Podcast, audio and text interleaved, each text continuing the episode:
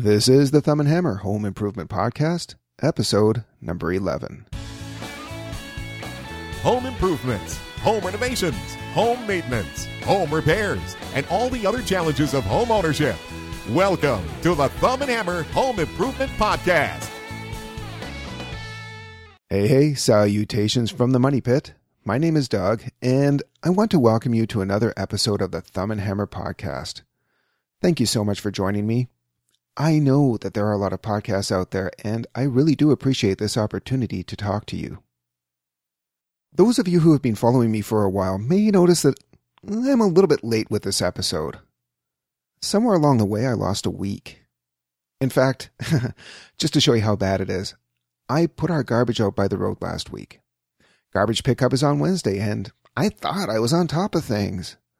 I kept nagging at my daughter, getting her to empty out some of the garbage pails in the house. Look, we all have to chip in and pull our weight. So anyway, I, I get the garbage out to the road, and as I'm driving to work, I notice that nobody else has their garbage out. Hmm, how perplexing. I start thinking, was there a holiday that caused a delay in our normal pickup? Was our pickup day changed and I just missed the notification? I, I'm trying to think of every possible scenario in my head. And then I started reviewing my week. Monday. Tuesday. Oh crap. Wednesday. Um, yeah. It was Thursday. It was Thursday. the good news was that it was one day closer to the weekend than I thought it was, but the bad news was that I began second guessing my own faculties.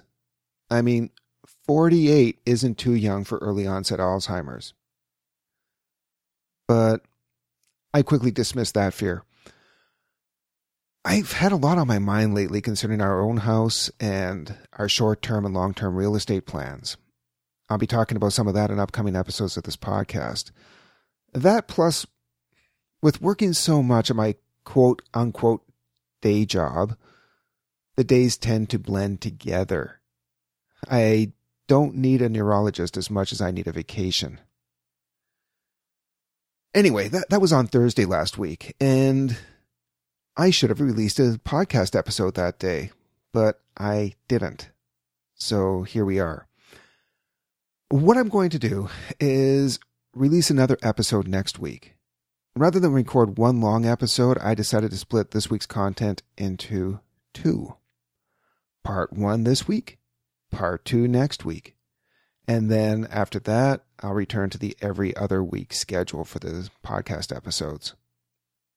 Does any of that make sense? Do you really care? Hey, if you subscribe to this podcast, you'll never miss an episode. Just saying. So please subscribe in iTunes. All right. Uh, this week, I want to revisit a topic that I started a couple months ago the biggest mistakes homeowners can make.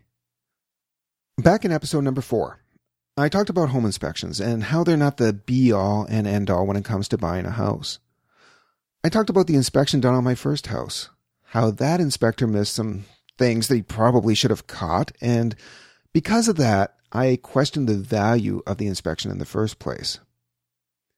I talked about the reasons why we didn't have a complete home inspection done on our current house, and how an inspector probably wouldn't have uncovered most of the problems anyway because they were mostly hidden behind finished walls and ceilings. But I also talked about how, even if the chances are pretty high that the inspector may not find any of the existing problems in a house, it is still a mistake. One of the biggest mistakes, not to have a home inspection. Because with a home inspection, you at least have the opportunity to find problems that you're all but guaranteed not to find if you don't have an inspection at all. I spoke from my experience and I laid out how saving a couple hundred dollars has cost us over a hundred thousand dollars. And all that was back in episode number four. So here we are now in episode number 11. Today I want to talk to you about another big mistake. Not getting it in writing. Having work done without a contract. This is such an obvious thing. I mean, it's a no brainer. Everyone knows that when you hire someone to do work for you, you get something in writing. I mean, What kind of moron would not insist on a written contract?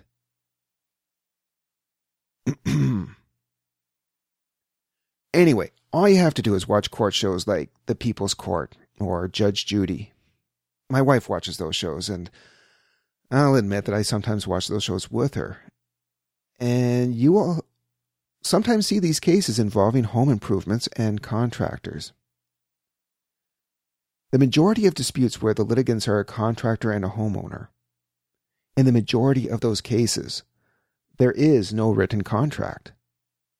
Now, I'm sure someone could go back into the archives and do the math on it, but I would venture to say that it's well over 90%, probably even up around 99%. Now, on the People's Court, Judge Marilyn Milian always says that it doesn't matter if all you have available is a napkin and a crayon. Get it in writing.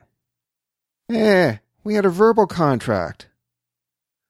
Sure, verbal contracts can work when both sides agree on what the verbal contract is.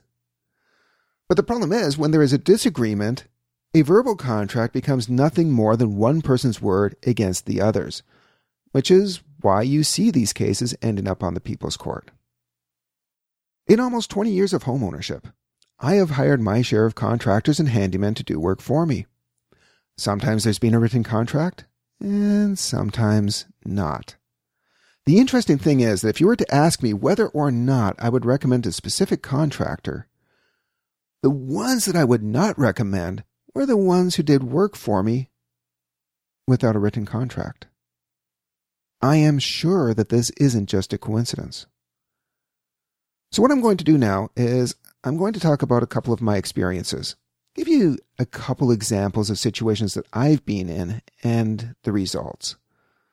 So, maybe you'll be able to recognize when you find yourself in a similar situation. First example back around 1999. Holy crap, was it that long ago? I was finishing the basement in my first house, and I needed to have some plumbing work done. I didn't want to take the time to go through the learning curve and do it myself, so I went to the classified section of the newspaper. Remember that? Newspaper? Classifieds? Anyway, th- this was back in the days before Angie's List or Craigslist. And in the classifieds, there was a section for handyman for hire. And in there, I found an ad for a licensed plumber available for small jobs. And this was a small job. I called him, and he came out to see what I had going on with the house. And after I gave him a tour of the lines that I wanted rerouted and the connections I wanted checked, he told me, no problem. I can do that in a day, so it'll be whatever the amount was. So a couple days later, he comes out and he does the work. I follow him around. We talk. He shows me how to do some stuff, so I'm learning about plumbing as we go. We get along great. At the end of the day, he started packing up his tools, and before he had a chance to say anything, I went to my sock drawer and I grabbed some cash. So I'm peeling off the bills and I'm handing them to him, and I'm feeling pretty good about myself. After all, I mean, how many people wait until they're told, oh, by the way, you have to pay for the work? And here I was. I didn't even have to be prompted. So I hand him the money, and he hands me a piece of paper. What is this? It was a receipt from the hardware store. I looked at him. I looked at the receipt. I looked back at him. Huh? And he said, That's what you owe me for materials. But but you said it was going to be whatever the amount was. And I, I, I just paid you. And he said, That was for my labor. This is for the materials. I looked at the receipt and uh, honestly, there was nothing on there that he had not used for my job. Nothing. Not even a soda when I saw the amount, I said something like, Holy crap, under my breath. and he said, Yeah, the stuff's expensive, isn't it? But I knew from the amount that there was no way the materials were included in his original quote. It just would not have been worth it for him to get out of bed in the morning. So I went back to my sock drawer and I dug out some more money and I paid him for the materials, and all was good. But we did have that awkward moment where I thought, eh, this guy's trying to rip me off. And he probably thought, who is this idiot who expects me to pay for the materials? It was an awkward moment that lasted only a few seconds, but it could have escalated into something much more ugly if we weren't both reasonable adults. It was an awkward moment that could have been avoided for the sake of two simple words plus materials. Now, maybe he said those words when he told me how much the job was going to be in the first place.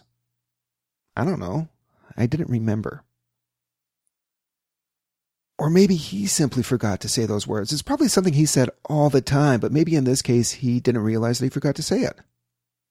I don't know. The point is, there was no way to know because there was nothing in writing. We should have wrote something down like plumbing, whatever the amount was, plus materials. Then there would have been no question. Fast forward a couple years to our current house, our money pit, my nightmare. If you go to my website, thumbandhammer.com, you can read about the structural repairs that we had done on the back dormer, and you can read about the work that we had done in the attic. I'm not going to go into detail about those here. The links will be on the show notes page. But this has to do with the back dormer. I had completely gutted the second floor of the house when I came to realize there was a bit of a problem with the back dormer. The previous owner had installed a much larger window and hadn't done anything with the structure. There was no header. So basically, part of the roof was being supported by a vinyl window. Now, at this point, we had found so many other problems with the house that I called up our real estate agent and I whimpered, What do we do? There are all these problems, and I don't want to throw good money after bad. He said, I know this guy. He's a contractor. He's done work for me. He's a good guy. Give him a call. Get his opinion. So I did. He came out on a Saturday. He was in the middle of a project, but he wasn't working on the weekend, so he came out on his day off. And he took a look at the window situation. he said, No problem. I can fix that for you for $400. You just need to buy some 2x6s and 2x8s. In fact, if you want, I don't have anything else going on today. So we went over to the lumber yard, and there was no question at all whose wallet was coming out to pay for the materials. And, of course, after he finished the repair, I paid him the $400. No confusion, no dispute. This was a case where a verbal contract worked. Verbal contracts can work. Now, during the course of the day, when he was working on the repair, he had handed me his business card, which listed bathrooms, basements, additions, garages. Remember, my second floor was completely gutted at this point. So I asked him how much it would cost me to have him completely finish the second floor for us, including building a front dormer. He said that it depended on how complicated the wiring was and how fancy we wanted to get with the window. For example, if we wanted a half moon window, it would be more. But he gave me an amount that seemed to be reasonable. So I understood from what he said the amount was a baseline and any extras would be added to that amount. But at the same time, I made the mistake of saying that I could rough in the wiring myself. Now, here's a lesson. If you volunteer sweat equity, if you offer to do part of the job, you basically become a subcontractor. And I had never worked as a subcontractor before. There came the day that he told me that he had gone as far as he could until I did the electrical rough in, and to call him back when I was ready for him to come back. Well, what would have taken a professional a couple of days, and should have taken me maybe a few weekends, ended up dragging on for a couple months. When I called him back, he was doing outdoor projects. He was working on decks. So he told me to call him back in the fall. Well, the fall became winter, and he finally returned to the job in January, almost a year after he first started it. Because so much time had passed, I suggested that we sit down and discuss where we were, what was left to be done, and how much was still owed. Better late than never. But there were things that I thought were included that were not. Like hanging doors was now going to cost $100 per door. And he wasn't going to install the floor. And he also said that he wasn't a painter. As it turned out, our definitions of finished varied greatly. And then there was the issue with the front dormer window. The year before, he showed up one day with a side slider for the dormer, and I said, No, no, no, no, no. I want a double casement window. Now, I knew double casement windows were more expensive. I knew it was an upgrade. So when he came back the next day with the double casement window, I asked him how much I owed him for the upgrade, and he said, Nah, don't worry about it. At that point, I thought we were even. I thought that maybe he got a good deal on the window or something. Now, as we were sitting down hashing out the nitty gritty, he told me, Yeah, by the way, you owe me for the window. I said, I assumed the window was included. And he said, The slider was but the casement window cost more. I said, Well, you know, at the time he told me not to worry about it. I offered to pay. And he said, I told you not to worry about it that day. I knew you were good for it. I, you were always good at paying, but I, I just meant that you didn't have to pay me that day. anyway, we worked out what was left for him to do and how much I owed him, and when he was finished, I was left with an unfinished second floor. But the one thing I did right, the one thing I did right, before he loaded the last of the tools into his truck was I took out a couple pieces of paper and I wrote on them that I had paid in full and that he had completed all the work. And we both signed them. He got his copy and I got mine, so at least now we finally had something in writing. Now, there's a few things here. Obviously, this was a big job. We absolutely should have had a written contract. Finish the attic? that was just too vague. We should have defined exactly what was included in the job the framing, the insulation, the vapor barrier, the drywall, the window installation. We should have defined what materials were included. That would have solved the window dispute and when I upgraded to the from the side slider to the casement window, that would have been something called a change order. We should have defined what the approximate completion date of the project was. And if he was relying on me to finish the electrical rough in by a certain point, that point probably should have been defined as well. We also should have had in writing what was not included like installing the floor and painting. And along the way, when extras cropped up, we should have had change orders like for the window upgrade, like I already said, or for removing the chimney. That way, we would have both known exactly where we stood at all times, because sitting down near the end of the project was much more painful than it would have been to sit down at the beginning. Now, I've given just a couple examples where we found ourselves working without a written contract. It can happen.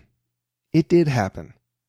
And I think the cases where it happened were a result of a couple of things. In the case of the plumber, it was a small one day job. Is a contract absolutely necessary in those instances? Mm, probably not. But would it have helped? yeah, of course it would have. In the case of the contractor who worked on our upper level, the back dormer repair was a small one day job, and there was no question that we had a verbal agreement. Not a problem there. But where did we go wrong with the renovation of the second floor? Why did we wait a year before we put anything in writing? I don't have an easy answer for that. For myself, I think I was just excited that someone other than me was doing the work. I'd been feeling overwhelmed, and now someone else was going to do the work for me. We had talked about that job as he was working on the back dormer.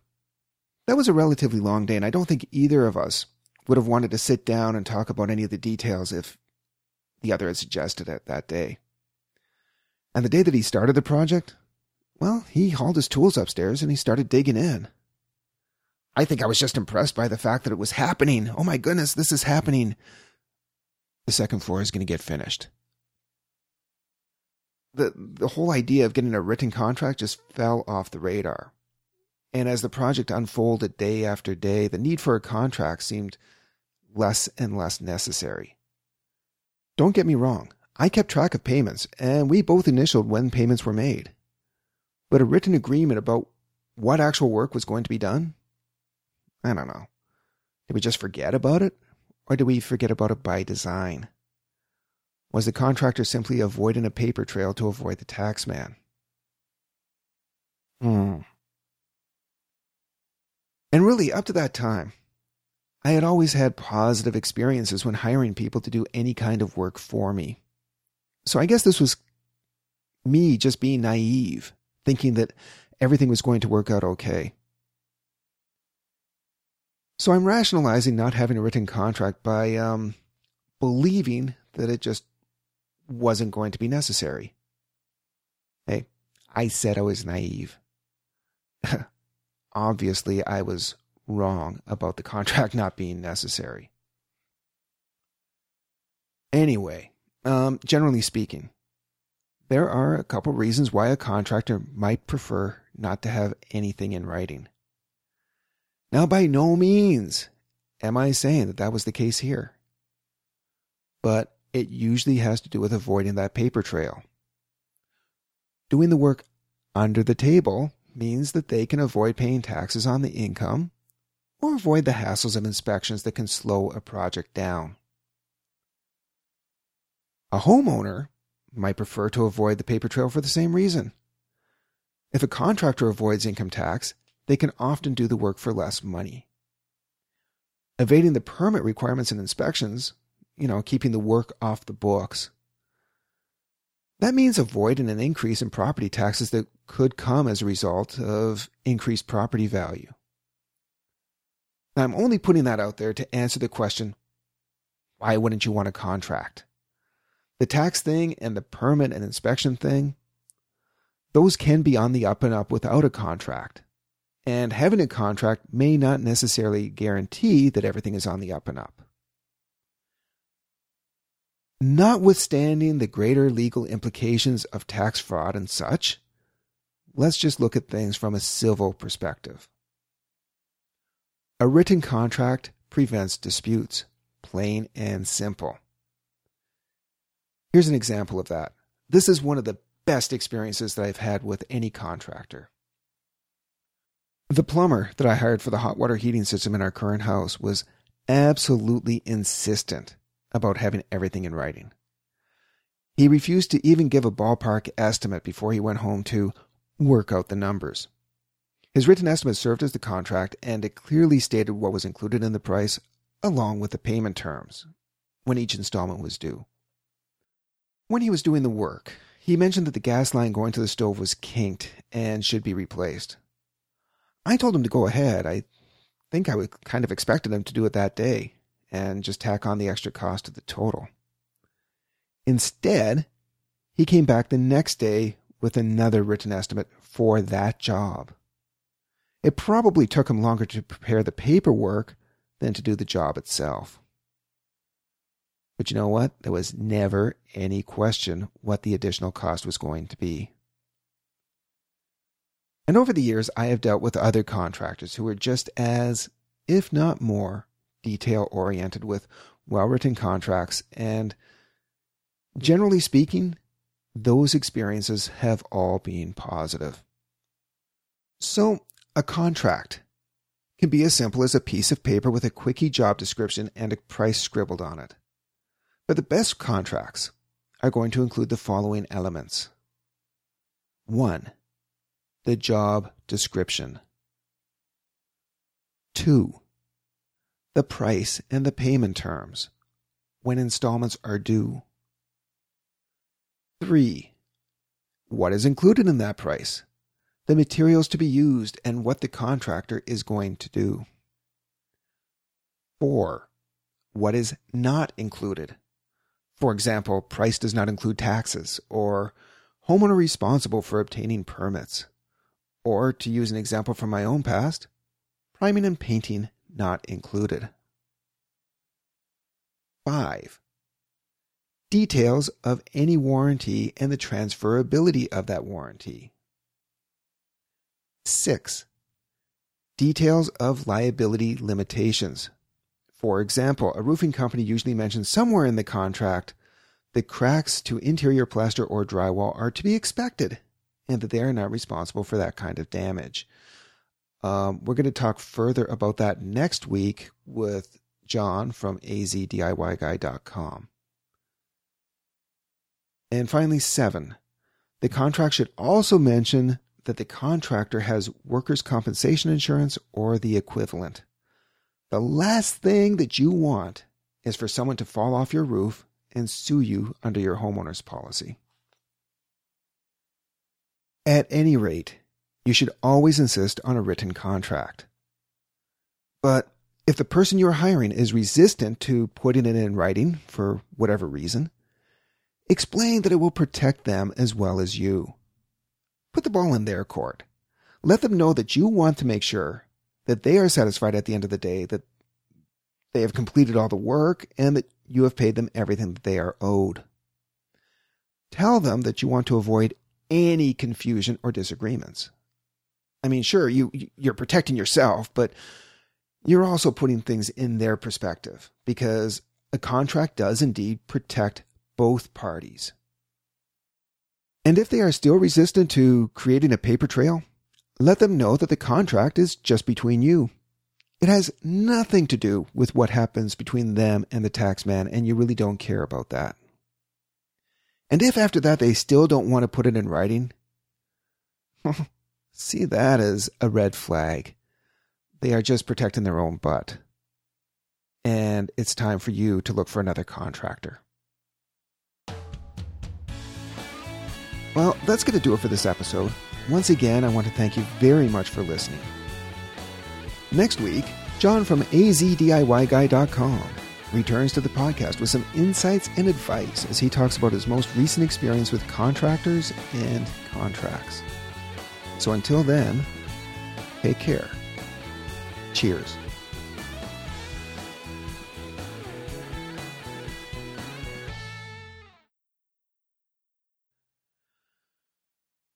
Hey, do you have a home improvement story to share? It doesn't matter whether it's DIY or contractor related, if you have an experience that others can learn from or find inspiration in, then you could be a featured guest on a future episode of this podcast. Contact me through the website at thumbandhammer.com slash contact and leave me an email or voice message, and I will get in touch with you to work out the details. Thank you.